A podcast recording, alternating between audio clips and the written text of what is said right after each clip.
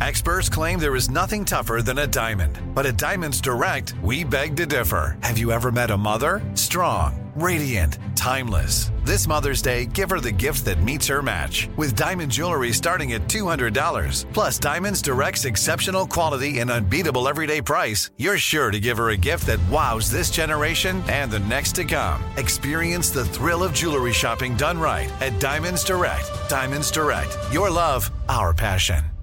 Bring a little optimism into your life with The Bright Side, a new kind of daily podcast from Hello Sunshine, hosted by me, Danielle Robay, and me, Simone Boyce. Every weekday, we're bringing you conversations about culture, the latest trends, inspiration, and so much more. I am so excited about this podcast, The Bright Side. You guys are giving people a chance to shine a light on their lives, shine a light on a little advice that they want to share. Listen to The Bright Side on America's number one podcast network, iHeart. Open your free iHeart app and search The Bright Side.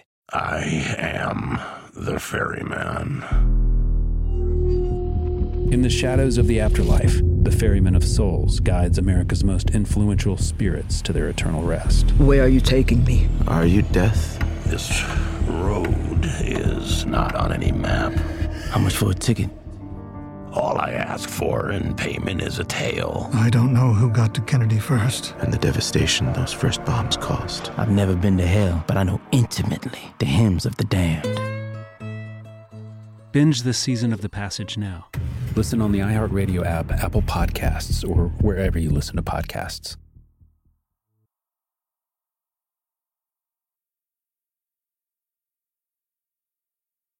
Hey guys, thanks for listening to Breaking Points with Krystal and Saagar. We're going to be totally upfront with you. We took a big risk going independent. To make this work, we need your support to beat the corporate media. CNN, Fox, MSNBC, they are ripping this country apart. They are making millions of dollars doing it. To help support our mission of making all of us hate each other less, hate the corrupt ruling class more, support the show. Become a Breaking Points premium member today, where you get to watch and listen to the entire show ad free and uncut an hour early before everyone else. You get to hear our reactions to each other's monologues. You get to participate in weekly Ask Me Anythings. And you don't need to hear our annoying voices pitching you like I am right now. So what are you waiting for? Go to breakingpoints.com, become a premium member today, which is available in the show notes. Enjoy the show, guys.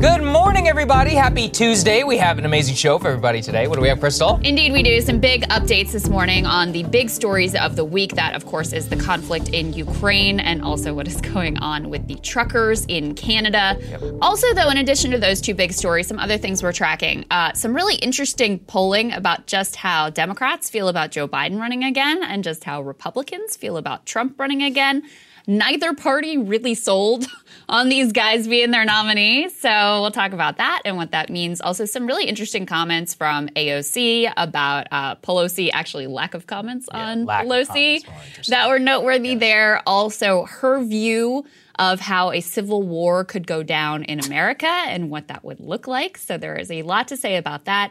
Also, uh, Sarah Palin's libel suit against the New York Times dismissed by a judge. We will give you all the details there, tell you what it ultimately means for press freedom.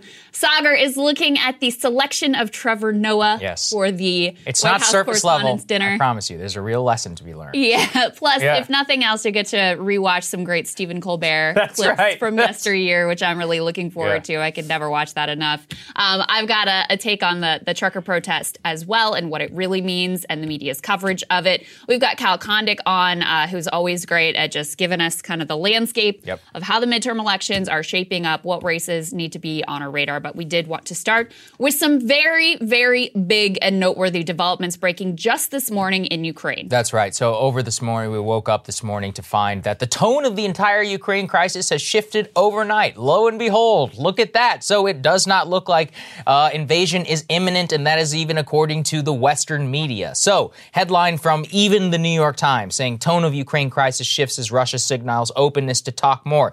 Diplomacy is, quote, far from exhausted, Russia's foreign minister said. And President Vladimir Zelensky of Ukraine said that the prospect of his country joining NATO might just be a quote dream. So this is very important. As we remember, the tone of the crisis and the reason the crisis is sparked in the first place is Putin says, I want assurances that Ukraine will never be a part of NATO. Now, there are two actors in that scenario. There is NATO and there is Ukraine. The NATO alliance, the United States being the chief member of that, has refused to rule out Ukraine membership within NATO and to res- not rescind its 2008 invitation. Ukraine, however, has been, well, really all over the map in terms of how exactly they were going to pursue that. They said it was a goal, but they didn't say it necessarily was going to happen quickly. And Zelensky's comment that NATO membership may be, quote, just a dream is the very opening for an actual diplomatic solution to this crisis. And the reason why is that now, and this is once again according to the Russians themselves, but also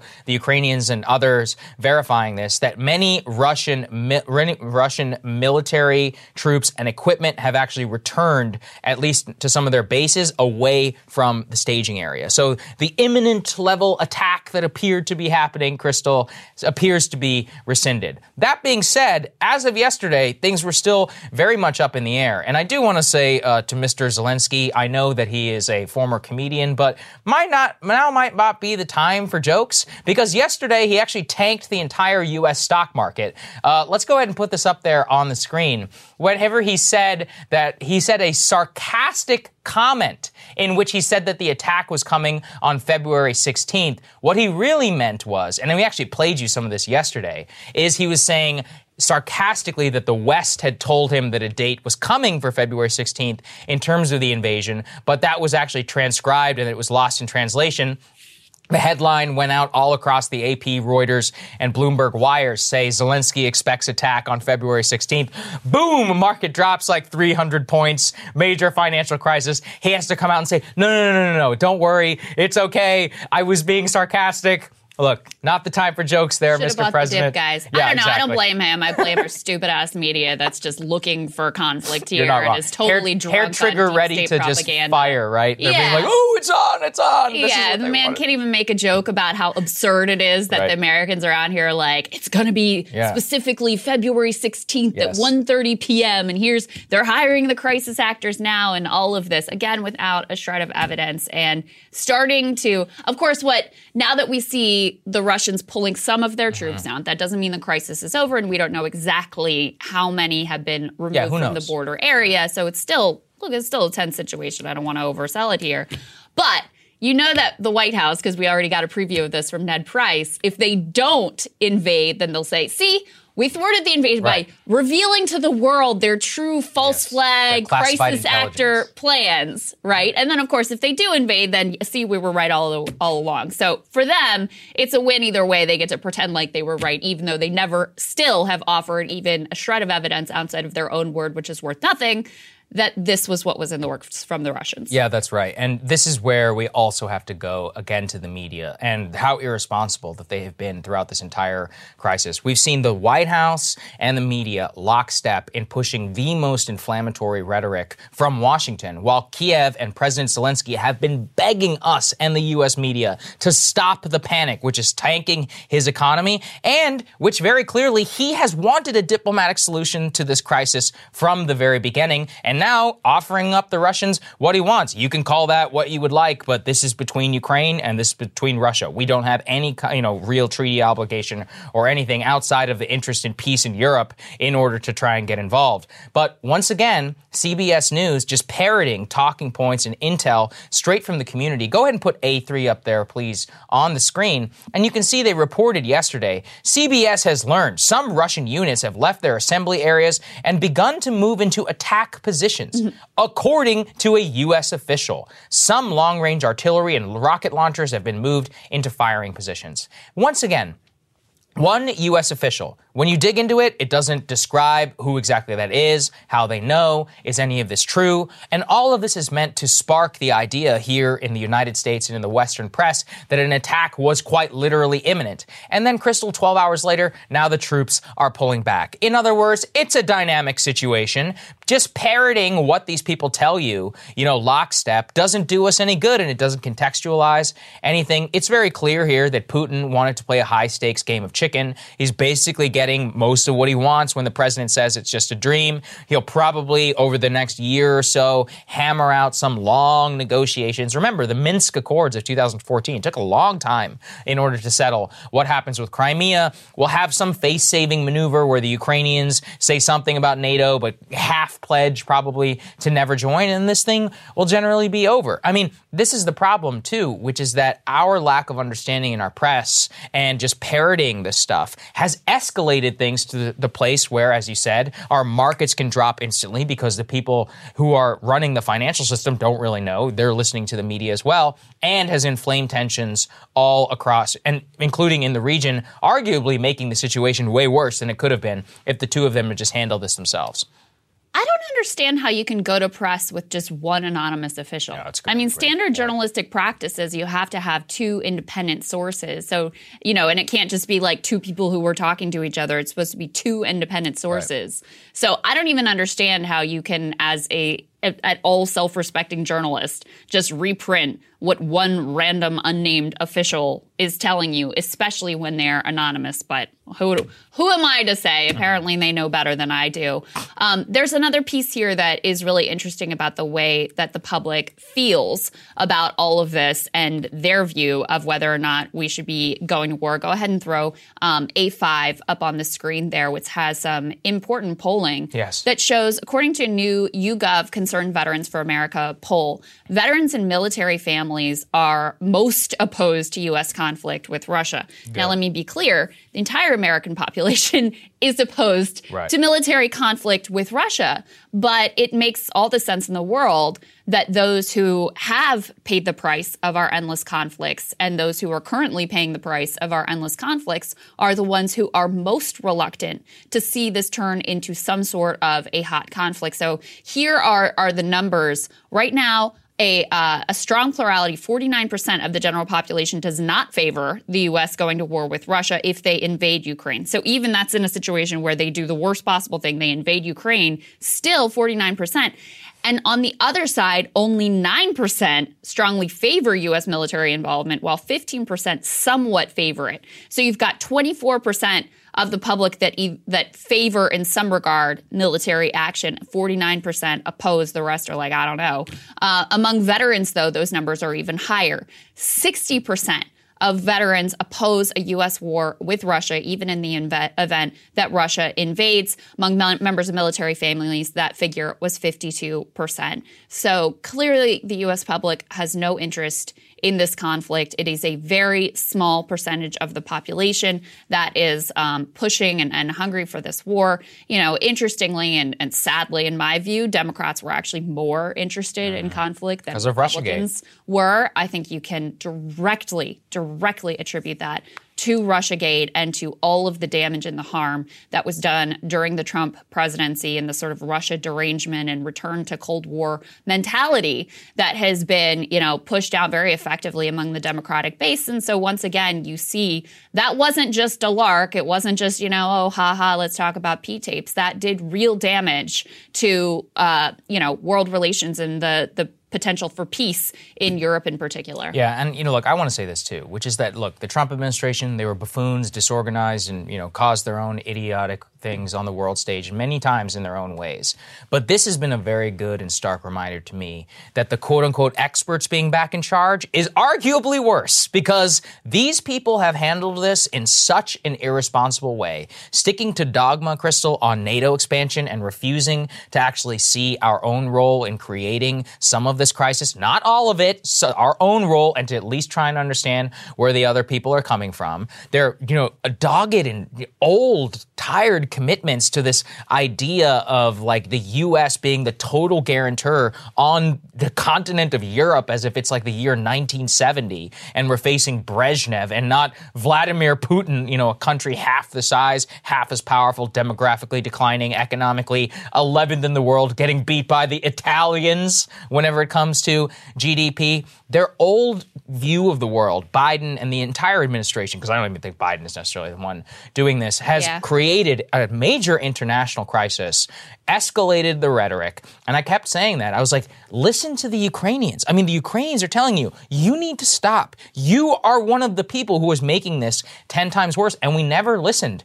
And it's not to satisfy domestic political concern. It's because they're truly so delusional that they thought this was the best that they could do, which is very scary to me. I mean, look at how close they could have gotten us into a real conflict. And I'm not saying there would have been a hot shooting war, but I've outlined those accidental scenarios many times. And this is the, you know, the cost of a forward deployment. We have 6,000 United States troops forward deployed now in Eastern Europe. Doing what? You don't think they're better off here? You know, I mean, also it costs a million dollars a day in order to fund those guys Yeah. all the way out there. I'm not, I- you know, I'm not saying that I'm not trying to put a price on their lives. I'm just saying, like, we don't even have a discussion. There's no debate here as Well- to whether any of this is worth it. Yeah, and Yeah. um, you know, even without that sort of uh, hot conflict scenario, worst case scenario, you have energy prices that would that would go up significantly. If you're someone who cares about climate change, that then puts pressure on Biden to open up, you know, new lands to drilling and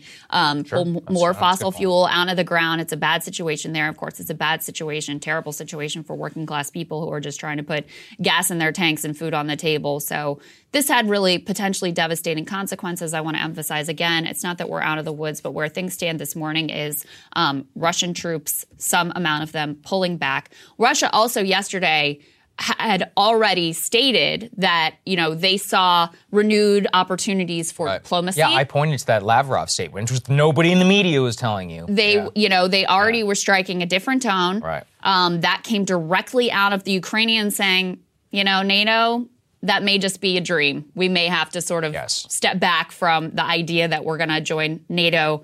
That one piece falling into play uh, led the Russians to also back off some of their more heated rhetoric. And meanwhile, the U.S. though, I mean, we still yesterday moved our um, moved our embassy. Yeah, that's right. To Kyiv. Lvov. Yeah, Yeah. which is crazy. Out onto the ear. right which the is most you know western part. again acting on this assumption that there's an imminent attack coming tomorrow so we seem to have been just totally out of step with not just where the ukrainians are but where the rest of europe was during all of this conflict Europe, Ukraine, our own domestic populace. This is really serious stuff, um, and I'm scared that the experts are back in charge. You know, it's I argue honestly, it's way worse than I could have imagined in terms of how they're running the world. And I realize this is how they got us there. Their immense hubris, their lack of consideration for public consideration, their uh, you know inability to visualize what the other person thinks. It's a very dangerous situation. yeah so good news is it seems to be we're stepping back from the brink but of course Yeah.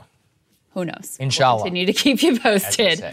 All right. Uh, some really dramatic moves uh, coming from leadership in Canada yesterday. The big headline here is, of course, all in response to the uh, Canadian trucker protest, which for a time had shut down some critical bridges, causing uh, shutdowns at auto plants Yes. in Michigan. And of course, once they started messing with capitalism, then it got serious. Well, especially U.S. capitalism. What I Exactly. mean. Yeah. Then it got really serious. Biden puts in the phone call to Trudeau and everything Yeah. changes.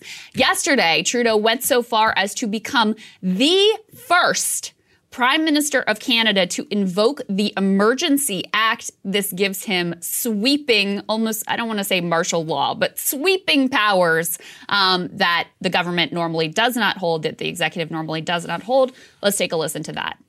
The federal government has invoked the Emergencies Act to supplement provincial and territorial capacity to address the blockades and occupations. Yeah, so this is a huge deal. And I did a lot of digging here, Saagar, about Yes. like what is the Emergencies Act Sure. and what was the predecessor act because it's relatively new. That's uh-huh. why it was like implemented in the 80s. That's why this is the first time ever that a Canadian prime minister has invoked it. They actually considered um, invoking it for COVID. Which would make more sense because, you know, yeah, in that's a pandemic, way more of an emergency. You've got, Yeah. you know, hundreds of thousands. I don't know how many people died in Canada. A lot of people Yeah. dying in Canada. Uh, extreme risk to the population, of you know, especially pre-vaccine, but even post-vaccine, and you know, having some uh, broader powers to be able to distribute the vaccine. You could uh, understand more of a case Right. for this.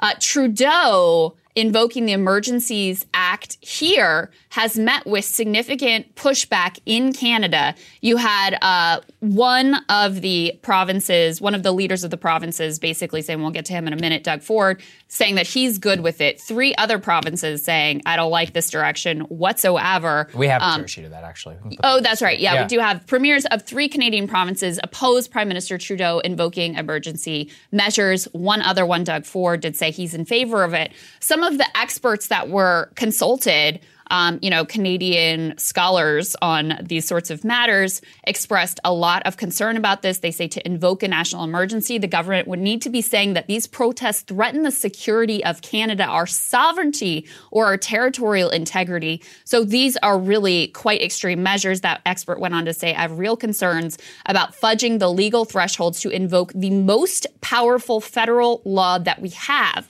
So this is being done in response to a protest that has been almost completely peaceful um, and has just, you know, it's caused disruption. There's no doubt about that. Right. Um, but there have been few arrests. There have been some allegations of like property damage and those sorts of things. But to call in this sort of broad sweeping federal powers, the most extreme act that the federal government can take to deal with some protests, this is completely insane. And one other thing that I'll tell you from my research on this um, on this law. So the predecessor act was called the War Measures Act. Um, and the last time it was used in peacetime was during what was called the October Crisis. And for those of you who don't know what that was, um, that was when a high level politician, Canadian politician, and a British diplomat were actually kidnapped by Quebec separatists. So this was an extraordinary situation. One of them was actually ultimately murdered.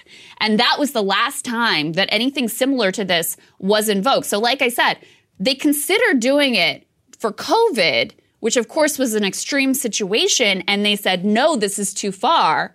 But for these protesters, now they're invoking the Emergencies Act. Really crazy stuff. Yeah, and I just want to go into even more of the details on what they're allowed to do. This is CCP level madness. The deputy prime minister said yesterday that banks can immediately freeze or suspend bank accounts without a court order and be protected from civil liability as long as they are connected to the trucker protests. They also are going to be seizing um, any funds directed towards the protests, including cryptocurrency, trying to go and ban any sort of monetary contributing to the uh, protesters. In addition, uh, what they have said, Krystal, is that if you are one of the protesters who's involved in this, they can not only seize and suspend your license forever, they can also even go and take money out of the owner of the truck's bank accounts. So we are looking at full fledged financial warfare on the truckers. I, I don't they think can commandeer way. tow trucks to be. Commandeer part of the trucks. problem was that some of the tow truck operators weren't Yeah, were cooperating,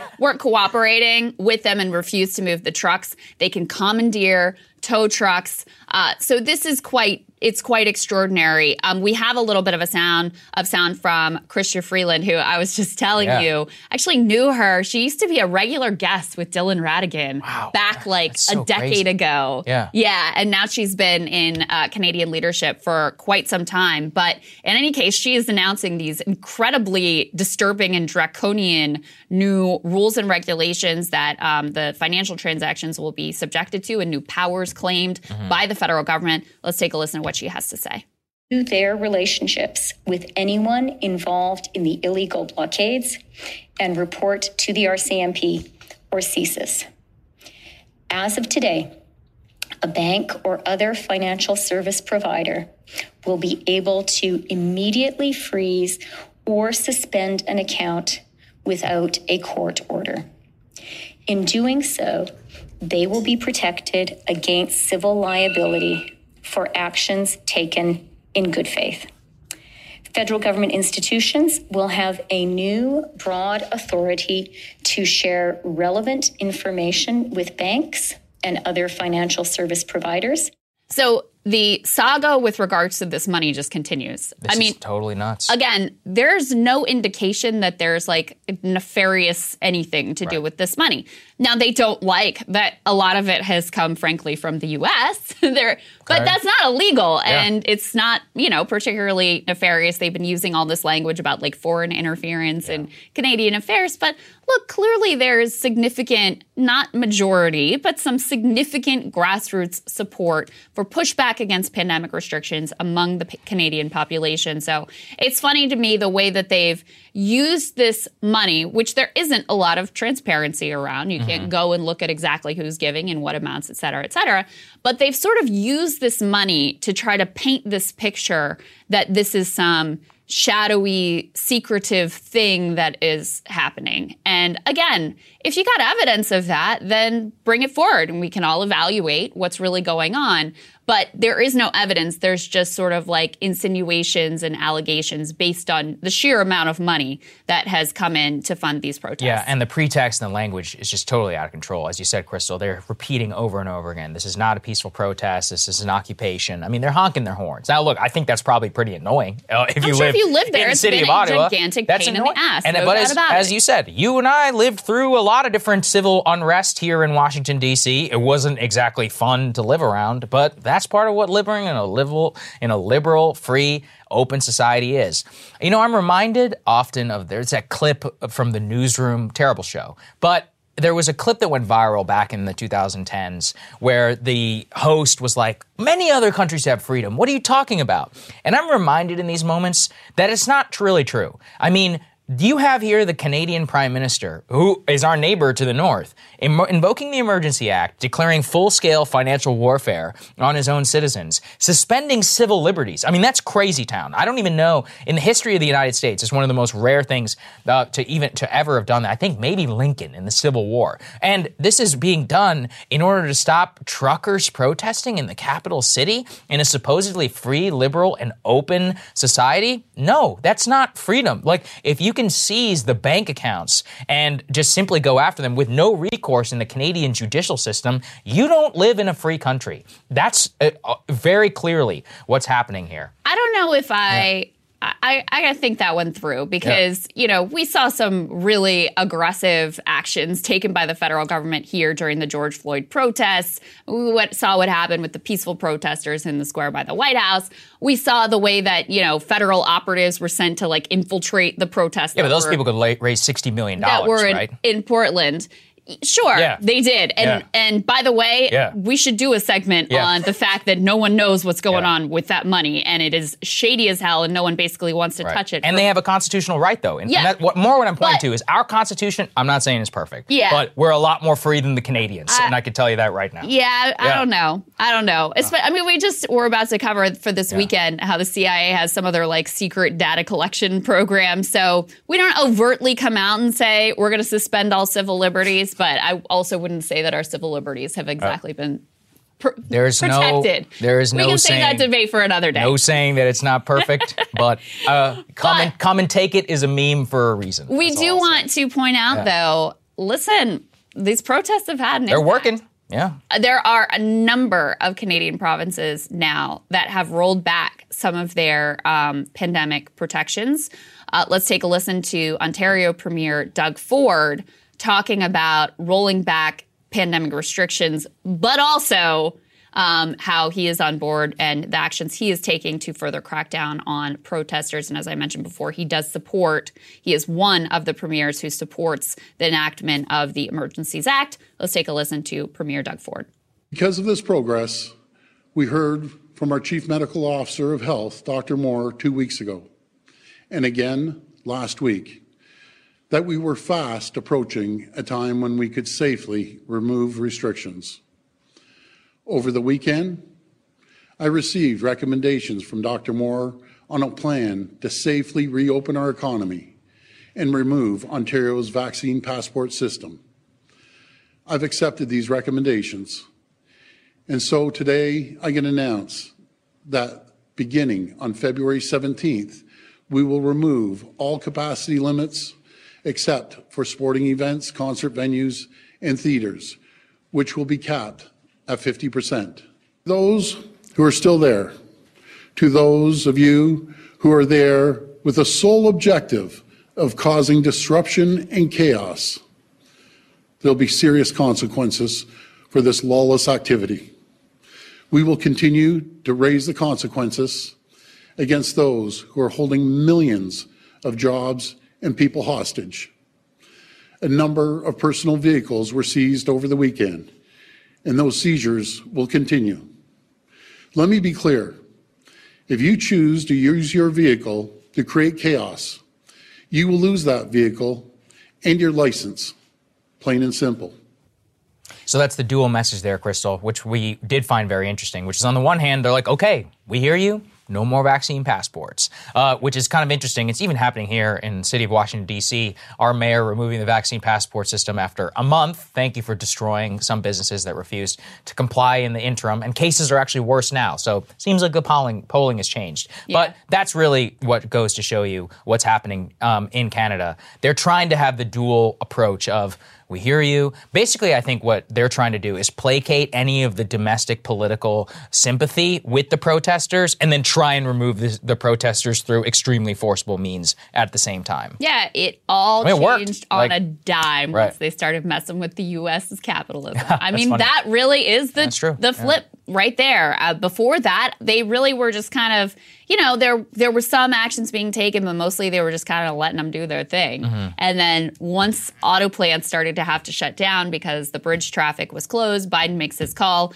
Then all of a sudden, you see both the all right, fine, we're going to give on on some of the pandemic. We're going to throw you all a bone. We're going to give in on some of these pandemic restrictions, um, which you know that poses no like giving in on the pandemic restrictions in fact that's something that business community really wants so it doesn't pose any sort of threat to you know capital so that's easy enough to do. And then on the other hand we're going to crack down on these protesters. I haven't seen polling. I'd be curious to know what the canadian public thinks about the sort of more aggressive tactics towards protesters. I wouldn't be surprised if there's fairly fairly decent support. If I, if I, had to guess, um, to to get this thing under control and you know get them off the streets and arrest them and do whatever we've seen to, that to get in, them out of there. We've seen that in Europe, Krystal. I would put the Canadians much more analogous to like the Europeans. They actually largely support a lot of these measures. Sadly, I mean, but look, it's their country. You know, you can do whatever you want. But from what I can see uh, in Germany and in uh, the UK, France, there are some protests, but the vast majority of the public seems to either be okay or support these types of aggressive measures. Like I said,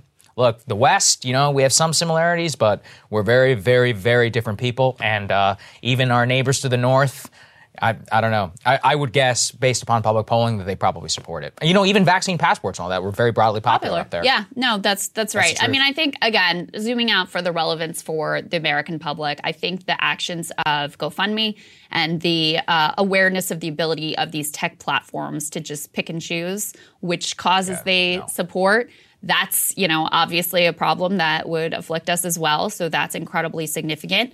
The fact that there was a global spread to other countries of these type of protests. And then something I'm going to be talking about in my monologue is um, the left could learn something from the, the tactics that were employed, but also kind of the limits of, of what this protest was ultimately all about and why it was so easy for officials to ultimately um, cave to it in some respects and basically give them what they want. Yeah, so I think that's right. Very interesting story story that we will continue to follow and see what happens next. All right, another one that we wanted to uh, show you guys here is some pretty revealing polling about just how everybody is feeling about 2024 and the potential Biden Trump rematch. Go ahead and put this tweet up on the screen. Uh, new polling here that shows is from CNN. So, among Democrats and Democratic leaning voters, they asked whether they wanted the presidential nominee to be Joe Biden or to be someone else.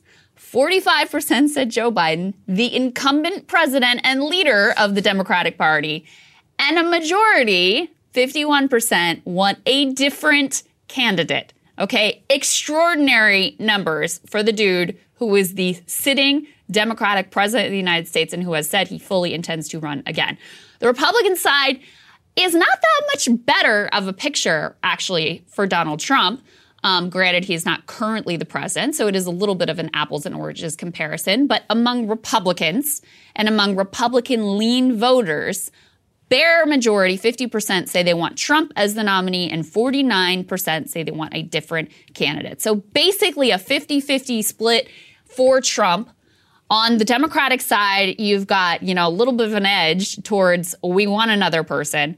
And Saagar, when you dig into these numbers, um, a big part of the problem for Biden is number one, people are worried that he can't be reelected. Um, 35% say mostly the reason they want a different nominee is because they doubt Biden's ability to win. And uh, the rest offered up different reasons for wanting to switch up the ticket. The most common, 19%, were concerns about Biden's age. He's going to be 82 by November of 2024. On the Republican side, um, only 19% had a specific alternative to Trump in mind, while 29% said just anyone other than Trump. But among those who had a specific alternative to Trump in mind, one name stood out. 21% of those voters mentioned Florida Governor mm. Ron DeSantis, with no other potential candidate getting more than 1%.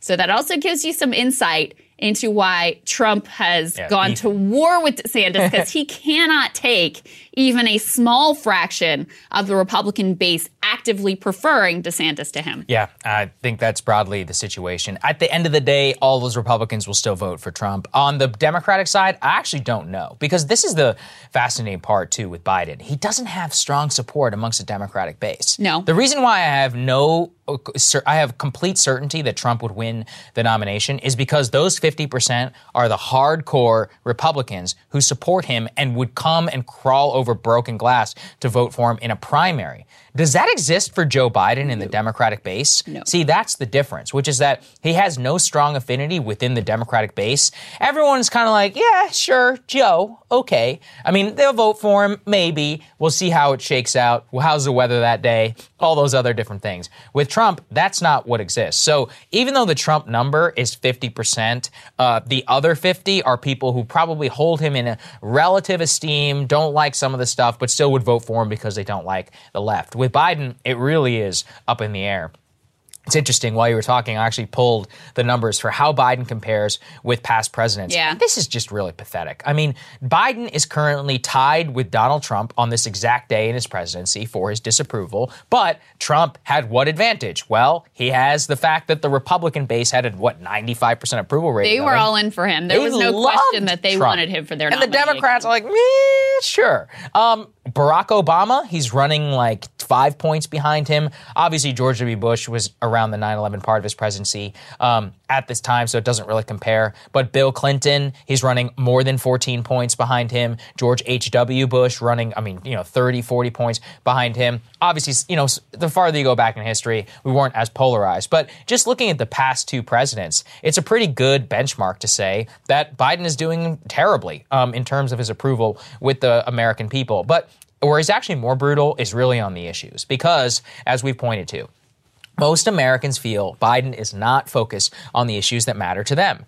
Build Back Better wasted, I don't even know what, a year of uh, eight months or something of national attention, and nobody cared about what was in it. A, because it was whittled down. B, because nobody really explained what it was going to do about inflation, high gas prices, and the supply chain crisis. And to this day, the president, I don't know what he does. I mean, you and I do this for a living. We monitor him very closely. He's more focused on ratcheting up the uh, tensions in Ukraine than on gas. I mean, gas is out of control expensive. It's 50% of all inflation. What is the president doing? No plan. There's nobody being summoned. Uh, you know, the supply chain is the same thing. You know, I was just looking. You know what the domestic cost of shipping a couch from China uh, t- two years ago was $50. Today is $500. I mean, $450 that are being passed directly to you and me anytime we buy furniture. That's just furniture. Same with the car. I just read a piece. 83% of cars in the United States are selling above MSRP. Just in 2019, it was 2%. 83%. That's crazy town. The dealers have all the power now. Yeah. That's how crazy this system is. Well, you know? for the comparison to Yeah. Obama back in March of 2010, so analogous time period, um, eight in 10, 80% of Democrats and Democratic leaning voters wanted Obama to be the Right. nominee again. Right. 80%. They loved Obama. Yeah. And Biden's at 45. Oh, there you go. I mean, so it does show you. I on the economic piece, I was thinking about Mm. uh, a, a friend texted me this morning. They were like, "What do you even think Biden's going to talk about with regards to the economy and the state of the Oh yeah, union?" that's a great question. Right. No idea. I mean, I, probably what he's going to do is he'll pro- try to like pump up the infrastructure bill like it was some big deal when it wasn't, and the American Recovery Plan, all of the provisions of which have already all, effectively Expired. all expired, and maybe have some wish list of things that he has no intention of actually passing. Yes. Like, but who could say? Who even knows what his real economic agenda or what his priorities are? That was the other part of the problem with the Build Back Better bill is he never weighed in of like, these are my red lines. This is my priority. Here's how we're going to get it done. There are a lot of issues there, but you know, I, it does open up the possibility for if he does run again, a legitimate primary challenge threat. I mean, this is before you even have anyone really directly on the Democratic side out there making the case against this guy. And it's already only at 45%. And as you say, that's not even like a hard 45%. Yeah, like, that's a eh. super soft 45% that could be very persuadable. So if you're an incumbent president looking at these numbers, this is total disaster because now not only do you have to worry about, all right, is it going to be Trump? How am I going to get through the general election? But you got to worry that you are going to face a real primary challenge that is actually a true threat to you. As an incumbent sitting president, that is just an astonishing state of affairs. So that's why these numbers are so significant and why we wanted to highlight them because it's an extraordinary circumstance and it creates massive vulnerabilities for Biden, who now has to shore up both sides of the political spectrum in order to have any shot at winning the presidency once again. And of course, you know, if it, if he's too old, decides not to run, whatever, and they try to line up behind Kamala, her numbers would be even way worse than this. So if you're the Democratic establishment right now looking at, you know, we got to maintain our grip on power, you've got to feel a little uneasy about what this landscape looks like. Yeah, I mean, I, look, uh, not just uneasy, they're completely dead. I don't see how they can pull themselves out of this one. And just to give you guys an idea uh, in terms of history, he's currently six points less popular than Jimmy Carter at the same point in his presidency. That takes real skill. Congratulations, Mr. President. All right, we wanted to bring you some uh, noteworthy comments from AOC in a new interview uh, with the New Yorker. So there were a bunch of little pieces of this that got pulled out. Um, you there was one this. part about the um, about cancel culture that people were talking about, where she got asked about it, and she sort of. You know, I didn't think her comments were all that interesting. She was basically like, look, we only ever talk about what she described as podcast bros, but Mhm. we don't talk about Marc Lamont Hill, who got canceled for his views on Palestine. Fair enough point. That's but- actually not true, by the way. Ter- well, at least if you point to us. You know, Well, we yeah. talk about all this Yeah. stuff. I've talked I a mean, lot about Marc Lamont I, Hill. I feel Yeah. like those comments don't really illuminate what she actually thinks about it Right. because she doesn't go on to say, and I think this is a problem. Right, Like we need to pay attention to across the board. She's just kind of saying, like, ah, there's hypocrisy. All right, yeah, Okay. there's hypocrisy. We know that. Um, but what I found more noteworthy. The first piece that I found really interesting, which I didn't see anyone actually comment on, was she got asked three times about whether she thought Pelosi in leadership was a problem. The first time she gets asked, it was sort of this like generalized, like, well, the leadership is older. What do you think? And so, in that context, you could pretty easily dodge the question because it was about Pelosi and Clyburn and all the Hoyer and all the rest of, of them. But then they follow up. Um, let's go ahead and throw this up on the screen. And they ask, is it healthy directly or not for the Democratic Party for Nancy Pelosi to remain in place as the Speaker, as leader of the Democratic caucus in the House? And she again demurs. It's really all about a specific moment that we're in. We're in such a delicate moment of the day to day, particularly with the threats to our democracy. I believe at the end of the day, there's going to be a genera- generational change in our leadership. That's just a simple fact. Now, when that particular moment happens, I think it's a larger question of conditions and circumstance. Then they follow up again and say, You don't want to get near this one, do you? Good, And- good, good interview. Yeah. Mhm. And and Good she tactic. says it's a tough question. It's not even just a question of the speaker. It's a question of our caucus. Caucus. I wish the Democratic Party had more stones. I wish our party was capable of truly supporting bold leadership that can address root causes. So Whole lot of willing nothing. to generally say we should do better as a party. But when asked three times in a row about Pelosi specifically and her leadership, she doesn't say a word, not a word of criticism. And you just have to contrast this with how she started in the House protesting outside of the Speaker's office. And what's really remarkable is that that protest that she did uh, right before she was even sworn in was dramatically successful. She forced the issue of the Green New Deal at that point. She protests with the, the Sunrise Movement kids. She forced the issue of Green New Deal on the table. She forced, uh, she got a co sponsor from the Senate, Ed Markey. They actually offered legislation. They put the Green New Deal on the map. She was using at that point what is her actual power and strength, which is she has this gigantic platform through social media. She's able to command a lot of attention and a lot of press coverage. And when she was taking that tactic, it was really effective. Now, this trying to play the inside game and like work with the levers of power the way everybody else is in the back room, it's going to get you nowhere. And we saw that, Saagar, Mm-hmm. when I don't want to relitigate force the vote, but when the force the vote thing was a live issue and AOC, to her credit, actually responded to the, those who were pushing, hey, you know, take some harder ball tactics here, threaten Pelosi's leadership, her, her speakership, to actually get some things done or at least get a vote put on the floor. And she said, listen, guys, I'm paraphrasing, listen, guys, we're working on things here in the back room. Not everything is public. You may not understand all that we're doing. For example, she suggested that she was working on getting put on some committees that may be significant. Yeah, that and then she didn't even get on the committee that she wanted. Right. So clearly the backroom deal direction hasn't worked. And yet she's been completely defanged when it comes to posing any sort of real threat to Democratic leadership. They don't care if you say these generalized things. I wish our the party had more stones. They don't care. It's when it gets specific and direct and there's a tangible threat attached that it actually becomes an issue for them. To be honest, I think I figured it out. I think AOC has succumbed to the same thing that I see in a lot of people who I used to have faith in on the right. They're just culture warriors. And the way I found this out, put this next one up there on the screen. AOC says there is a very real risk the U.S. will no longer be a democracy in 10 years. Warning of a return to Jim Crow. Look, that's genuinely one of the dumbest historical comparisons that you can think of, especially when you're comparing like a Texas abortion law to Jim Crow. But the truth is to me is I think her brain has been so rotted by Fox News and other quote unquote attacks Yeah. that she is unable to get out of the posture of seeing Republicans and anybody even sympathetic to that point of view as an existential threat to her her way of life, like her beliefs, such that she's comfortable with the Democratic establishment. She's one of those people who's like, I am uncomfortable with Nancy Pelosi, but the real enemy is the Republican Party.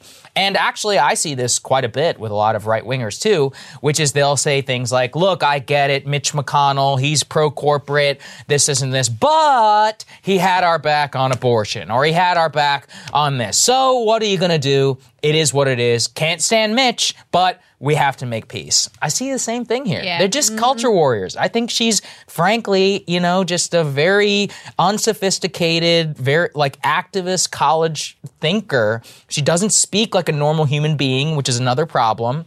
And I actually believe her. I think in her mind, she truly does believe that some sort of Jim Crow thing is coming. And part of the reason why that's so dangerous is if you believe that, then it makes sense what she's doing, right? It makes total sense that she's not going to take on Pelosi. She's like, we can't, we can't, we can't show too much consternation in the Democratic ranks because it'll give the Republicans Yeah, an opening. Because the wolves are at the door. if you believe that, that's the but Trump defense of why she went with Biden. If you believe that, which is ludicrous, if you if you really do, I you know honestly you should seek counseling. But if you believe that, then all of her moves make sense. She's just an ordinary, run of the mill DSA leftist from Brown University. And that's a sad thing and a pill to swallow for a lot of people who may have believed in her. But, you know, I, frankly, I've seen it from the beginning. But uh, I, I just think that, look, you drink this type of Kool Aid, this is what's going to lead to. This is why you and I spend a lot of time on the show telling you, you drink this culture war nonsense, it ain't going to get you anywhere Yeah. in terms of what you really believe. Well, it's also what you're like. This kind of language will get her uh, a lot of uh, clout in certain oh, spaces. going to love. It's New York Times is going to love this. Yeah, I mean, 16, she'll, a 19, lot of yeah. a lot of people will love this, Yeah. you know, and you get the to sort of sound like you're being edgy and radical. Yeah, you're not MLK. Like, shut up. Well, and Yeah. here's the thing: is like you know, I was thinking about this a lot actually in the context of we had Adolph Reed on, Yeah, who right. has a new book out, writing about what it, what was Jim Crow really Mm-hmm. like. As someone who grew up in the Jim Crow South, what did this look like? What did it feel like? And he part of why he wrote that book, according to what he told us, is so that people understood the reality of what we're facing today and that these comparisons to Jim Crow, when you have like a, a voting law in Right. Georgia or whatever, that this is just a historical nonsense. I mean, and that's not to say that, you know, I don't care about those laws, but also I think it doesn't help to illuminate what the real problems facing the country are and what the real divides are.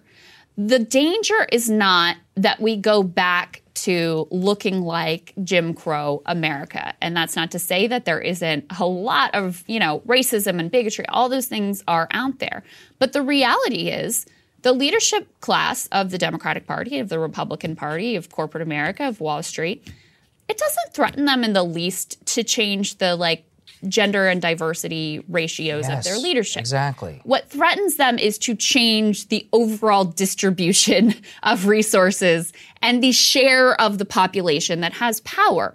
So the other piece that's that's dangerous and regressive ultimately about this sort of simplistic language of we're going back to Jim Crow is that it also feeds into this narrative that you know America's original sin was slavery and it's built on racism and it's this immutable thing that can never be dealt with and never be changed This is the 1619 narrative. and then it This is what is. operates on this individual level rather than on an institutional level. And so, if that's your analysis, then you're basically subjected to like nihilism. It leads you in the direction of police state tactics to suppress the people that have the bad views, who are the, you know, the white nationalists who are going to reinstitute the new Jim Crow. And it makes any kind of potential collective politics of solidarity, it makes it impossible. Um, so the real danger to me isn't that um, any that people in general or that specifically black and brown people won't be able to vote. The danger is that that vote won't mean a goddamn thing. And that's more of the place that we are in right now, where people vote in politicians, they vote for agendas, they vote for policies, and it doesn't matter. Yeah. I mean, look at what happened in California. That's the danger with single payer. People voted in California for single payer health care. They voted in politicians who told them they were going to pass single payer health care. And their vote didn't mean a goddamn thing. Because when it came down to it, Gavin Newsom and some progressives and the Democratic Party were more interested in placating the health insurers who had given them campaign cash than they were being responsive to those votes. So that's why if you're just focused on things like voting rights, you're missing the true threats to our democracy that we are experiencing right now. So I don't disagree with her comments of we may not have a democracy in 10 years.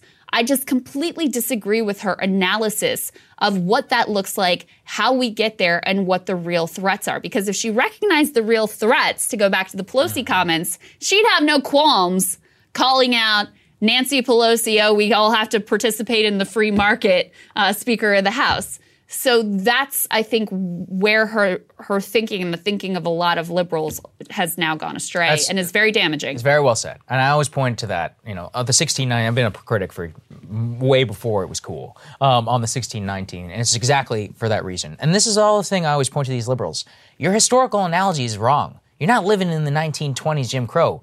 We're living in the 1890s Gilded Age. And you need to reform everything you think about the way that power and structure and needs to be taken on and the way it eventually was under the Teddy Roosevelt and the progressive movement, Woodrow Wilson and all of that. Those were real titanic fights that happened right here that we actually won. But, you know, race is a far more uh, race is a far more convenient uh, narrative in order to buy in, politically salient, obviously, Yeah. emotionally as well, but has been by the elite because the more you talk about that, the way less you're going to talk about trust bust and wealth and so many, so and that's more. the key point. Yeah. If you're on the right or if you're on the left and you subscribe to this us versus them racial politics, then what you are guaranteeing is that a small sliver of the country will continue to rule. You are I you mean, are guaranteeing divide- Bezos will continue you are helping them out. Yeah. achieve the divide that they want to achieve. So that's why we wanted to talk about those po- comments. There you go. Let's go ahead and move on to this New York Times case. We've watched this with a lot of great interest because it has far reaching implications in terms of the press, and probably contrary to where most of you will, uh, will stand, we'll show you where we come out on this after we deliver the facts. Let's put this up there on the screen, which is that a judge is dismissing Sarah Palin's libel case against the New York Times. This was actually a very significant case because it actually went to trial, so much so that the jury continues to be in deliberations, and it went through the discovery process and more. Now, it all comes down to a 2017 editorial that ran in the New York Times editorial page called America's Lethal Politics. It was written by the editorial page. Now, that's very important because the editorial page speaks as the voice of the New York Times. So she's not suing a columnist, she's suing the New York Times itself. Inside that editorial, they drew a connection between what was at the time a link on Sarah Palin's website, which showed a map of different congressional districts with a bullseye on top of them. They linked that to the uh, shooting on Congresswoman Gabby Giffords in 2011. Now, it later came out that the shooting had nothing to do with politics. It was just a complete crank. Um, Well, he who- was he was meant deeply. yeah, mentally deeply mentally ill. You know, there were all kinds of stuff that were going on there. But anyway, it did had nothing to do with Sarah Palin's map. Um, and actually, that was all litigated at the time in 2011. But then in 2017, there was an editorial on America's lethal politics. And in that editorial, they actually cited the Palin map as evidence for why that Gabby Gifford shooting took place. Clearly wrong, clearly defamatory, in my opinion. But was it libel? And the reason why is because the Palin would have to prove that the New York Times not only messed up in what they did, which they mm-hmm. did, and they put a correction down at the article, she would have to prove that they acted with actual malice, the actual malice standard. And the judge, during the jury, while the jury is deliberating, ruled that the Palin team did not rule the actual malice standard based upon evidence that James Bennet, who was the editorial director there, had testified within court that they did seek to try and change it, aka correct it. So the judge, by dismissing the case but allowing jury deliberations to continue, it's a bit complicated. He's basically saying, I, as a judge, find on the merits that this doesn't hold to scrutiny, but because this ultimately went to the jury, and this I know will go to the Court of Appeals, I'm going to allow the jury to find their deliberations because that will matter in the appeals court. So it's a little bit complicated. Now, in terms of how I feel about it, I hate to say it, I don't like the New York Times, but I like press freedom a whole lot more, which is at the end of the day, we have the strongest rules to protect journalists and uh, uh, uh, press institutions, including us here on Breaking Points, because of our First Amendment and our Constitution that guarantees that the benefit of the doubt always goes to the media. And the reason why is because otherwise it would lead to not only frivolous lawsuits, but actions like during the Pentagon Papers and more to try and shut down publication of sensitive documents. That's why we've talking so much about why the standard on Julian Assange matters so much. Yeah. And anybody who knows anything about press freedom knows how dangerous it is, that prosecution, to what it actually means to publish classified information. And here on this one, I got to say it. I'm sorry, Sarah Palin. I think what they said about you was awful. Um, it was completely wrong, but they corrected it. And a lot of people out there, oh, but people can lie with no consequences. Here's the consequence don't read them anymore. That's the consequence. Yeah. Don't trust them. You shouldn't. And we'll tell you that here all day long. But from a press freedom perspective, Krystal, this is undoubtedly the best move. And the reason why being that while the New York Times and the editorial page has certainly wrought a lot of damage and they were dead wrong here, the standard has to be set. They have to be able to prove that it had actual malice in order to libel your character, even if you do publish something which is completely wrong. The benefit of the doubt matters to the actual freedom of the press so that we can expose the people in power. And the standard is higher when you're talking about a public Even figure. so, more so than a public figure like Sarah like Palin. Sarah Palin. Yeah. And uh, part of the part of why these rules and protections for journalists are important is because even the best journalists are going to screw something. That's exactly right. Sometimes. That's exactly That is just the nature of the beast. And we try to be as careful and precise here as we possibly can be, but we're going to screw some things up. I do time segments to about it. Right. Yeah. We do segments about it. We, cor- we, you know, correct when Yeah. we get things wrong. We try to be as meticulous as we can, but you can't do the job in constant fear that if you slip up or get something a, a little bit wrong or even a lot wrong, um, that you're going to be actually criminalized, that that's going to cost you the job or cost the paper its ability to publish. It just, journalism wouldn't work Mhm. if you had that kind of a stringent standard. This was one of the worst things that Trump would float because he would float all the time, like changing the, the libel laws. It's a, an absolutely terrible idea.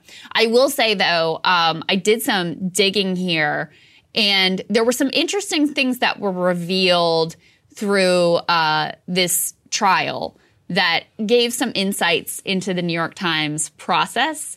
In particular, how this particular how this editorial came to be and how it came to have this extraordinarily inflammatory and ultimately completely wrong language about Sarah Palin. And it's basically a story of sort of like, you know, like lazy office workers. Mm-hmm. They had this piece they wanted to write about like gun control, and that didn't feel punchy enough. So they wanted to add this angle of inflammatory political rhetoric leading to violence. And the initial draft didn't do a really great job making that case because it's a hard case to make. How do you draw the direct line between this inflammatory rhetoric and this violent action? So James Bennet, Bennet steps in and says, All right, let me rework this draft. And he inserts in this language, ultimately totally incorrect language, that has the, you know, the Sarah Palin, the famous targets over the district, and makes a direct co- connection to the shooting of Gabby Giffords in an effort to make it sexier and clickier and punchier. And so they published this piece, and actually Ross Douthat um, sends an email and I was like, this is wrong. Yeah, he's like, this is completely This wrong. is completely wrong. And so they start going back and forth Mm-hmm. and recognize that they have an issue. And they start talking to the fact checker. And at the piece published in the evening and at 5:08 a.m. after like going back and forth all night over this piece, Bennet emails um, the initial author and the section's fact checker and writes, "I don't know what the truth is here," and that was what the Palin team really seized on as the malice as- standard. Yeah. Right, exactly. That like they knew that this wasn't really correct. Mhm. And it took some time later before, you know, it's pulled from the piece, uh, correction is written, an apology actually went out, which is against Times policy, but they Right. felt like it was an egregious enough mistake that they needed to actually directly apologize to Sarah Palin, which was also offered as as evidence against the idea that there was actual malice Yeah, here. I think that's correct. But it know? just it does show you how sloppy they are that Right. you know the the motivation here wasn't let me get this correct. The motivation was let me get clicks and traffic and make punch this up and make it sexier. Even though he admits here, I don't actually know what the truth is. There you so go. I thought that was interesting. And there's your takeaway, everyone. There's a lot of people listening to the show. You should listen to that, and you should be like, "Hey, don't listen to the New York Times." or like whenever you, uh, or whenever you read the New York Times editorial page, you should try and fact check a lot of these things ourselves. We do it too. So, and anytime we use the F- Times reporting, usually it's just for the headline, um, in order to show it kind of in a starkness. But we'll go and check and make sure that what this is showing, etc. And that's part of the problem. We live in an individualized age where you have to have deep lack of trust, and you have to be able to go through and think a lot for yourself. But at the end of the day, press freedom is what matters more than anything else. Not just about this show, it's about every show, about any independent journalist out there. Because look, if push comes to shove, it ain't them that will actually be paying the price. It will be all of us, the Yeah. much, much, much, much smaller players who don't have as much money, who we don't, have, have the the same support. to have lawyers fight this out Yeah, for us right. in court the way that they do. Exactly. So if you know this show is in the UK or somewhere else, for example, where they don't have true freedom of speech and something like this happens, you're dead. And I don't think that's the right standard. All right, Saagar, what are you looking at? Well, if you were to ask me, one of the best things that Trump ever did for the city of Washington, D.C., it would have been killing the White House correspondence. I know it sounds trivial in practice, but it actually mattered for far reaching reasons that I'm going to outline today. You see, the Obama presidency fully completed the merger of elite media with the elites who ran the country. It completed the class transition of journalists to elite regime defenders rather than those who are paid to question the regime. Now, this happened for a variety of reasons, but as Matt Taibbi has so eloquently described, the main reason is class. Journalism used to be a profession that was working class, and it drew muckrakers. It increased in status slowly over time, and soon it became a way to enter the American aristocracy. It was symbolized best in the White House Correspondents' Dinner. Professional stenographers who gather with Hollywood and business elites to impress upon the world they are among the pinnacles of power. Their job used to be to question it. And under Trump, we actually had somewhat of a return, at least in rhetoric, to that oppositional posture that should exist between journalists in the White House. After Michelle's Wolf performance at the WHCA in 2017, coincidentally, also while I was a card carrying member of the White House Correspondents Association, the organization actually did something useful for once. They decided, you know what? Screw all this Hollywood glitz and nonsense. Let's use the organization for something useful. Imagine that. And for a brief shining moment, they did something good. The WHCA invited historian Ron Chernow to the dinner to help the journalists understand their place in history and place the current times in context. Chernow is by far one of the greatest biographers of American presidents that is alive today. It was an inspired choice, and it sought to use the event not only to raise money for journalism scholarships, but to actually educate the journalists in question. Sadly, it was one off event. And now that Biden's back in power and COVID is mostly done, the regime is solidly trying to recreate the glory days mm. in the most pathetic way possible. The organization announced yesterday that a comedian, and I guess that is his technical title, Trevor Noah, the host of The Daily Show, will host the White House Correspondents' Dinner. That is a terrible choice for many number of reasons. Number one, it shows that the WHCA made the explicit choice to reject the new course, return to try to make themselves as cool people in entertainment and Hollywood. They couldn't stand not hobnobbing with the powerful for so many years. That is as close to fame as most of these people are ever going to get. But number two, it's the obvious. Not only is Trevor Noah not that funny, but his political comedy, it only goes one way. Noah is about as reliable as a Democratic mouthpiece that exists. In fact, Noah has boasted that he is glad not to make jokes about Joe Biden. His idea of a joke, apparently, is lecturing his audience most recently on critical race theory as to why his adopted country of America should be representative of the Supreme Court. In fact, a review of all of his supposedly newsworthy things that I found of him over the last year shows almost every single time towing the establishment Democratic media identity politics line in support of President Joe Biden. Look at those headlines right there. The guy is not a comedian. He's basically a Democratic Party operative, and frankly, not even a very good one. So, ha ha ha, can't wait for the comedy that night. Sure, Biden may get a few jabs here or there, but Noah is just not simply going to give him the mockery he deserves. In my opinion, the only comedian who ever did a good job at the WHCA was Stephen Colbert for mocking George W. Bush to his face, making him uncomfortable, insulting him. If you're too young to remember this, Here's a taste. And tonight, it is my privilege to celebrate this president. Because we're not so different, he and I. We both get it. Guys like us, we're not some brainiacs on the nerd patrol. We're not members of the Factinista. We go straight from the gut. Right, sir? That's where the truth lies. Right down here in the gut. Do you know you have more nerve endings in your gut than you have in your head? You can look it up. Now I know some of you are going to say, I did look it up, and that's not true. That's because you looked it up in a book.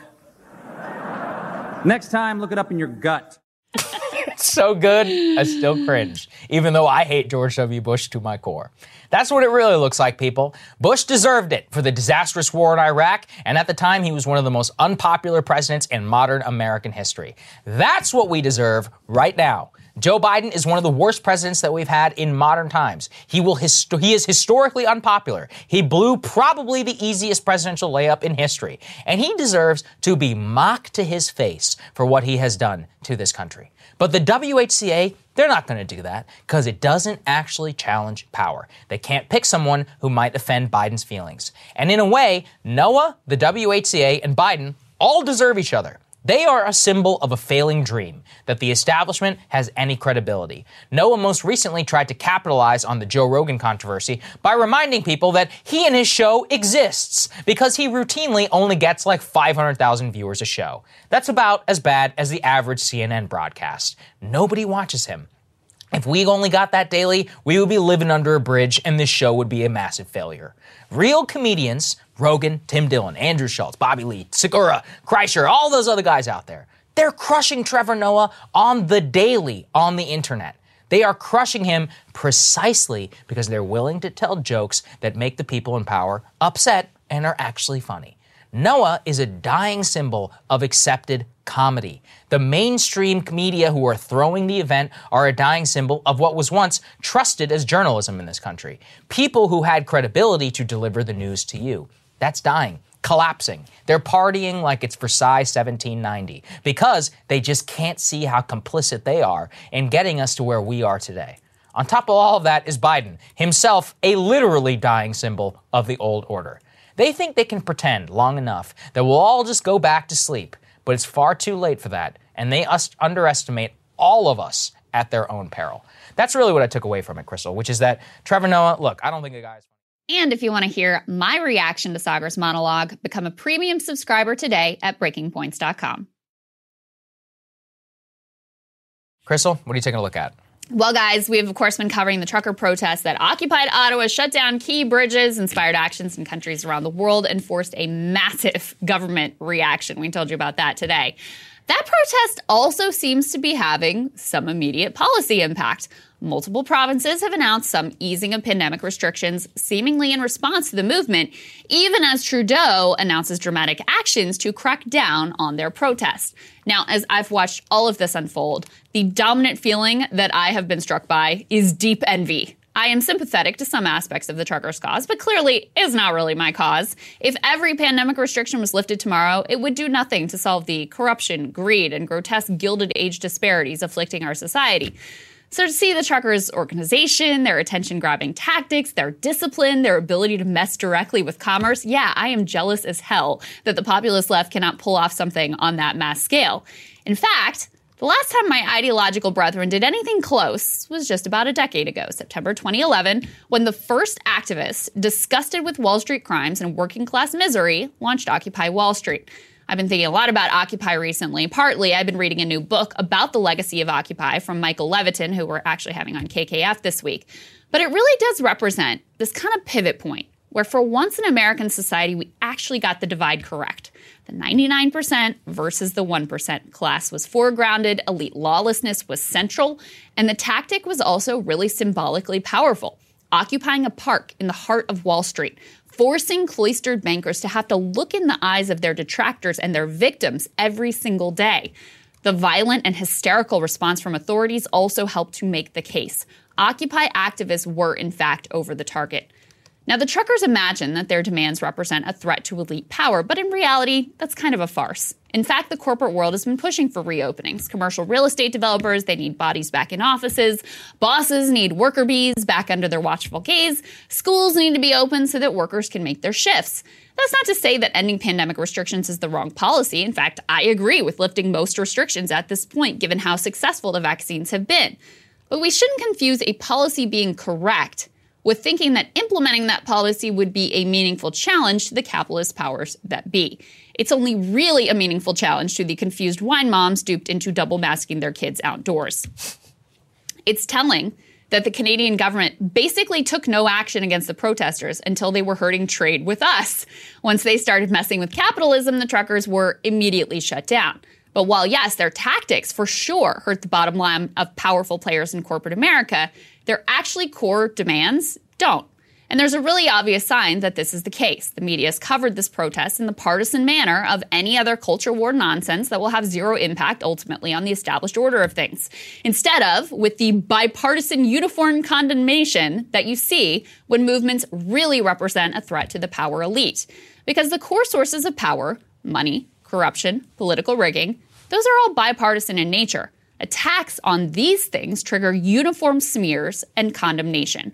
Think Biden's Afghan withdrawal, or think about the fight for Medicare for all, or think about every anti war movement ever. With the truckers, GOP aligned corporate media, they're totally comfortable backing them and lauding them as freedom fighters. This comes on the heels, of course, of their derisive treatment of George Floyd protesters, including demands to call in the military and the passage of multiple bills designed to constrain and defang protest and even to legalize running protesters over in the street. Sure, the libs have been hypocrites on the trucker protests, but the right has done a total 180 here as well. Meanwhile, CNN and MSNBC, they're opposed to the truckers, intent on tarring the entire group with the extreme or racist views of the fringe in order to dismiss their legitimate grievances, spinning out articles on how their tactics are basically fascism. These networks were, of course, very supportive of the George Floyd protests, even as they came during COVID and pre vaccine and included a significant amount of chaos and violence without debating the worthiness of these two different protests, it's very clear the response to both of those two protest movements was thoroughly partisan. Coverage and treatment totally depended on which political team stood to benefit. Contrast that partisan treatment of the George Floyd protests and the trucker protests with the uniform smearing of Occupy, a movement which, while ultimately impotent, mainstreamed a devastatingly accurate critique of the most powerful institutions in the entire world. GOP aligned media certainly led the charge against Occupy. Rush Limbaugh called them pure, genuine parasites and claimed that rhetoric about the 99% was anti Semitic over on Fox, Bret Baier said the protests were supported by the Ayatollah of Iran and Venezuela's Hugo Chavez. Erick Erickson of Red State partnered with Fox News for a whole campaign around how he and his fellow upstanding citizens were part of the tax-paying 53%, supporting the lazy 47% who could just hang out and protest on the government dole. This would, of course, ultimately lead directly to the campaign destroying comments from Mitt Romney about the 47%. But liberal outlets, they were also dismissive. The initial phases of the protests were met with a nearly complete blackout on coverage. Here's NPR getting raked over the coals by their listeners for their lack of any kind of coverage. Then, once the protests grew to the size where they just couldn't really be ignored, hosts and articles were routinely contemptful of the protesters themselves and also their core grievances.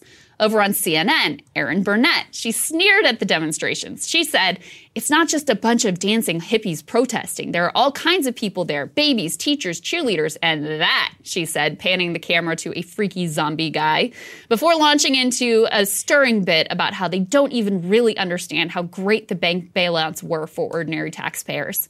Glenn Greenwald thoroughly trashed CNN for their coverage at the time, writing, I'd bet that these two CNN personalities would genuinely find the suggestion that they are not objective to be baffling and offensive. That's because their world begins and ends with Jamie Dimon, Citigroup executives, and Columbus Circle corporate galas. I was at MSNBC at the time, and the network, by and large, as I recall it, covered Occupy as a fringe distraction from the real political work being done by the grown ups in the Obama administration. So when your movement is really going after something big, both sides of the political spectrum are going to uh, demand an end to it and potentially call for the military to come in and quash it. So listen, if your protest is being praised by some faction of partisan media, that's fine. Doesn't mean the cause is unjust just that it isn't going to really represent any sort of threat to power. And don't be fooled by Fox News and other GOP aligned media's new working class rhetoric. They are still fully cucked to capital. As for me, I'll continue to wish for a day when the effective tactics of the truckers are used on behalf of a movement that might earn the unified contempt of every legacy media ghoul and truly shift power towards the working class. Um, Saagar, it's interesting to think back about Occupy and what. And if you want to hear my reaction to Krystal's monologue, become a premium subscriber today at breakingpoints.com. Joining us now, great friend of the show, Kyle Kondik of Larry Sabato's Crystal Ball, but also the author of a great book. Let's put that up there on the screen. The Long Red Thread How Democratic Dominance Gave Way to Republican Advantage in U.S. House Elections. Highly recommend it to all of you. And within that vein, uh, Kyle, you're joining us to talk just about the midterm elections, redistricting, and all of that. Since the last time we spoke, what's your general view of the landscape heading into the midterm elections? I mean, it's just bad for Democrats. I mean, I don't know, I don't know what else All right, thanks for joining us, Kyle. Thanks for joining us. Yeah. yeah. Um, uh, so much of this is you, you, just kind of follow where the president's approval rating is, and if it's lousy as it was for you know Bush in 06 and not so much for Obama in 2010, although the trajectory was bad, and obviously that ended up being a bad election for Democrats. Obama was unpopular in 14, Trump was unpopular in 18, and you know we saw w- what that sort of translates to in the midterm environment. You saw either the House or the Senate um, flip in all four of those years. The longstanding history of midterms going back to the Civil War is that the president's party uh, almost always loses ground in, in, the U.S. House, often loses ground in the U.S. Senate. And you know, I think we last talked right around the time of the Virginia, New Jersey elections. Those were not good performances for Democrats, and Biden's approval number is, is even worse now than it was, um, you know, in early November during during those elections. And so there, there are all sorts of little little pieces of the story that we could talk about, but I think the top line is really important that um, if the president's approval rating remains weak, you would just not expect Democrats to do particularly well in November. Talk to us about, I think it was you all who had an analysis that said Republicans could actually win a historic majority in the House mm-hmm. if they have a few more ba- balls bounce in their direction. Um, lay that analysis out, and then also, how many swing districts at this point even really exist in America because we know the way that you know the lines have been drawn in ways to shore up a lot of safe districts for Democrats, a lot of safe di- districts for Republicans, and so the only contest in the general election that really matter these like few dozen um, uh, uh, congressional districts. So when the when the Republicans won the flip the House in 1994, um, that was you know historic. They hadn't won the House in you know, the 40 years prior to that. The Democrats had dominated the House really since the, the time of FDR and the New Deal. Uh, but in, in 94, they flipped 54 seats. And then in 2010, they won the House back from the Democrats who'd won in 2006. Republicans flipped uh, 64 seats in, uh, in 2010. But one thing you got to remember about that is that the Republicans were starting from a fairly low place. They'd only had in the in the 170s in terms of you know number of seats heading into those elections. This time, the Republicans are already at 213 that they won in uh, in in 20 in, in, in 2020 and so they only need to pick up five to get the majority. And you know so so I think you'll sometimes hear Republicans say oh well, we're going to have this historic election. We're going to win you know 60 or 70 seats. That seems a little unrealistic. However if the Republicans just won 35 more than they won in 2020, that would get them to 248 seats, which would be their biggest majority since right before the Great Depression. And I do think it's possible that they could do that um, and you know you, you have to pick up a, you know a number of, of seats all over all over the country. You know, as to um, the question about swing districts, you got to remember that what a swing district in 2022 is is different than what it might be in 2024 because in the context of 2022 it's probably going to be a bad environment for Democrats, or at least not a good environment for Democrats. And so, seats that Biden maybe won by 10 or 15 even points, maybe those are swing districts in 2022, but maybe they aren't in 2024 because they're you know they, they sort of revert back to their presidential partisanship in, in the presidential year. You know, you're always going to have a lot of uncompetitive districts in House elections because so many parts of the country are uncompetitive. You know, it's hard to draw competitive seats between the two parties in Los Angeles or New York City. Mm-hmm. It's hard to draw, you know, a, a, district a Democrat could win in, you know, Western Kansas or Western Nebraska or something. Um, but you know, there aren't there there aren't that many competitive districts across the country. We're still going to you know figure out what the tally of that is. But again, what a competitive district is kind of depends in some ways on what the political environment is. Right. Mm-hmm. You know, this is the interesting thing, Kyle, then. So, how are we supposed to gauge the so called swing districts? My whole life, I hear about swing districts, swing districts, swing districts. But as redistricting and all that continues to go, and as you say, whenever so much of the country is just actually uncompetitive, where should we look? Do you have an idea, not even of just races, regions? Where should we keep an eye on?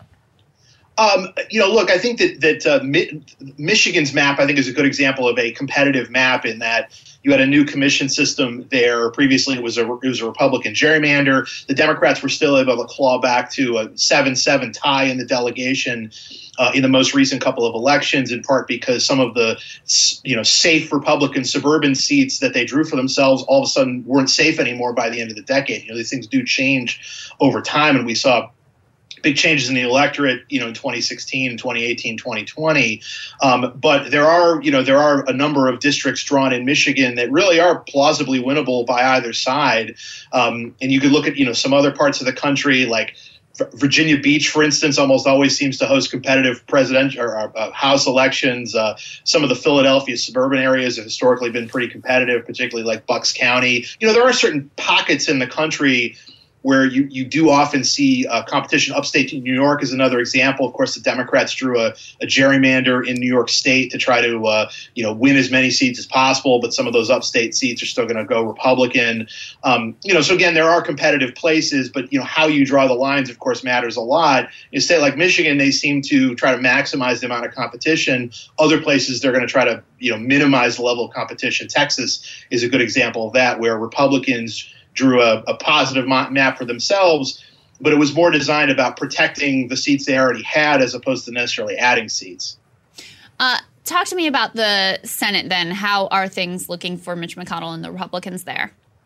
You know, on one hand, I think you look at the Republican candidates in the you know the frontline uh, Senate seats, you know, like Georgia and Arizona, um, Nevada, and I don't think the Republicans have kind of A-list recruits in those places. But at the same time, if the political environment is bad for Democrats, I think all these candidates are capable of winning. You know, likeliest Republican nominee in Georgia is Herschel Walker, the football star who has a, seems like a, a, lot of baggage, and yet um, there have been some, there's been some recent polls that shown him narrowly ahead of Raphael Warnock, Democratic candidate. Obviously, got a long way to go there.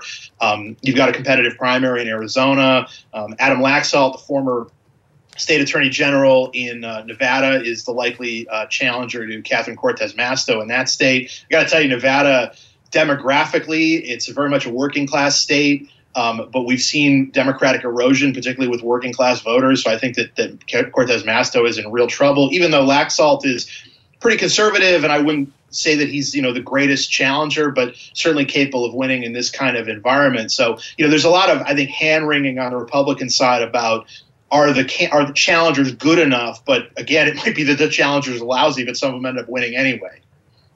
So I think that the real question comes down to this. It's obviously Biden and popularity. Is it issues based in any way? And what do you think those issues are? Um, I do think that it is issues based in the sense that there are concerns that people have with the country that maybe they feel like Biden and the Democrats aren't dealing with in the right kind of way or aren't, aren't addressing fully. I mean, there's been a lot of polling that's indicated that you know, there is like broad a- approval of like some of the things in in uh, uh, the Build Back Better social spending packages Democrats are trying to pass. Um, but a lot of people don't feel like that sort of legislation is actually addressing what they see as the problems in the country are, and that is, you know, COVID, inflation, gas prices, et cetera. And those are harder things, I think, for uh, the you know for the White House and for Congress to to affect you know ultimately I mean again I'm no economist but um, you know the Federal Reserve may have to intervene to try to deal with this inf- inflation problem if indeed it's going to be a um, a, a, lasting issue uh, and uh, you know but that's that's not really the White House and and you know if the Fed does intervene um, that could cause economic problems, which is also bad for the White House. So there's, I think, there's a disconnect between what the public cares about and maybe what the White House cares about, and also this feeling that, that maybe the, the White House just isn't up to the task of dealing with these problems. But again, this is this is so common in midterms. You know, there are problems that arise after a president gets elected, and it can be pretty hard for the White House to be able to get a get a handle on those problems. Yeah. And uh, finally, Kyle, looking historically, is it too late for Democrats to turn things around? Because on the, or for conditions just generally to improve in their favor? Because on the one hand, November is going to be right around the corner. On another hand, of course, in political time, it can be an eternity and a million things can happen between now and then. So, what do we know from history in terms of that? That's a great question. I think I don't think the cake is baked yet, but I do think that by the time you maybe get to the summertime, um, people's perceptions of what reality is, I think they kind of lag behind what reality may be. Like a good example is so in 19 lead, the lead up to the 1958 midterm, which is one of the huge midterm blowouts in, in American history. The Democrats just um, crushed the Republicans all over the country in, in that election. Um, there was a really bad recession in late 1957, early 1958, and things had started to recover uh, in in the summer and the fall. But I don't think public opinion necessarily caught up to that, and the Democrats still had a really good election. And so, you know, if if you still see you know, COVID and, and inflation and other things is a problem, people feeling bad about the economy, even though the actual metrics are, you know, some of them are pretty positive. But people, if people's feelings are kind of still negative in the, you know, late spring, early summer, even if things kind of turn around, it might be hard to get people back on board for that. And, you know, we also have um, you know, a lot of states, of course, do a lot of early voting, absentee voting, and so um, late breaking developments may matter less than they have in the past because a lot of votes are going to be banked by election day anyway. Well, Those are all great points. Really good. Thank you so much for educating us, Kyle. I think this is very helpful, man. I love your opening point. Well, things are bad for Democrats. Yeah. it's pretty simple. Yep. and Tom is- yeah, the the rest of it's just gravy, you know. Great, to see you, man. Kyle. Thank, Thank you. Thanks, guys, so much for watching. We really appreciate it. Uh, thank you also for supporting our work. You know, in the time of all this censorship and stuff. The Canada thing really does get me. I mean, in terms of cutting and using the financial system, not just in terms of Canada itself, they're a country they can do what they want, but weaponizing Western financial media companies in order to do that. That's why we have it set up and we rely specifically on you, and we have that relationship, which is solid, I guess, for now. Well, Um, you can always one? doubt. Did you see uh, Jordan Chariton? What YouTube did to him? Yeah, I did. Yeah, they've they've censored, taken his channel Right. Temporarily him a strike, down right. for giving him a strike for something a, a live stream he did like a month ago. Right. That Questioning Stop the Steal. with- right. right. that was deemed to have some unspecified misinformation in it. So it just goes to show you. You never know what you're facing, uh, and that's why we rely on you. We thank you all so, so deeply, and uh, we'll see you guys on Thursday.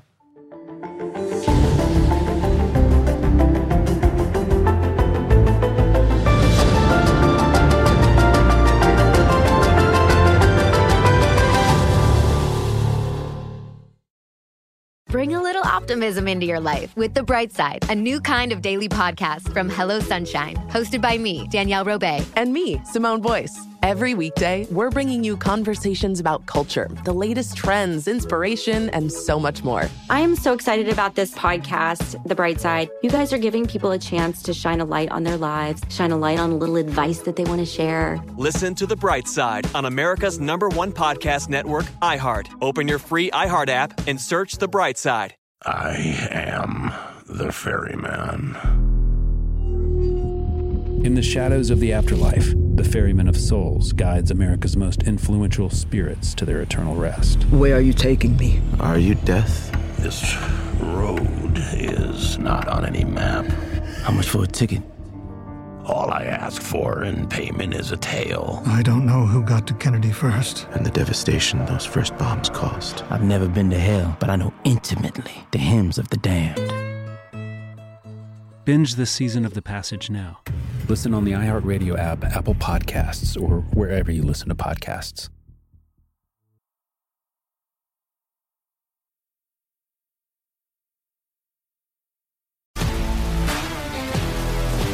If you love sports and true crime, then there's a new podcast from executive producer Dan Patrick and hosted by me, Jay Harris, that you won't want to miss. Playing Dirty Sports Scandals. Each week, I'm squeezing the juiciest details from some of the biggest sports scandals ever. I'm talking Marcus Dixon, Olympic gymnastics, Cain Velasquez, salacious Super Bowl level scandals. Join me on the dark side of sports by listening to Playing Dirty Sports Scandals on the iHeartRadio app, Apple Podcasts, or wherever you get your podcasts.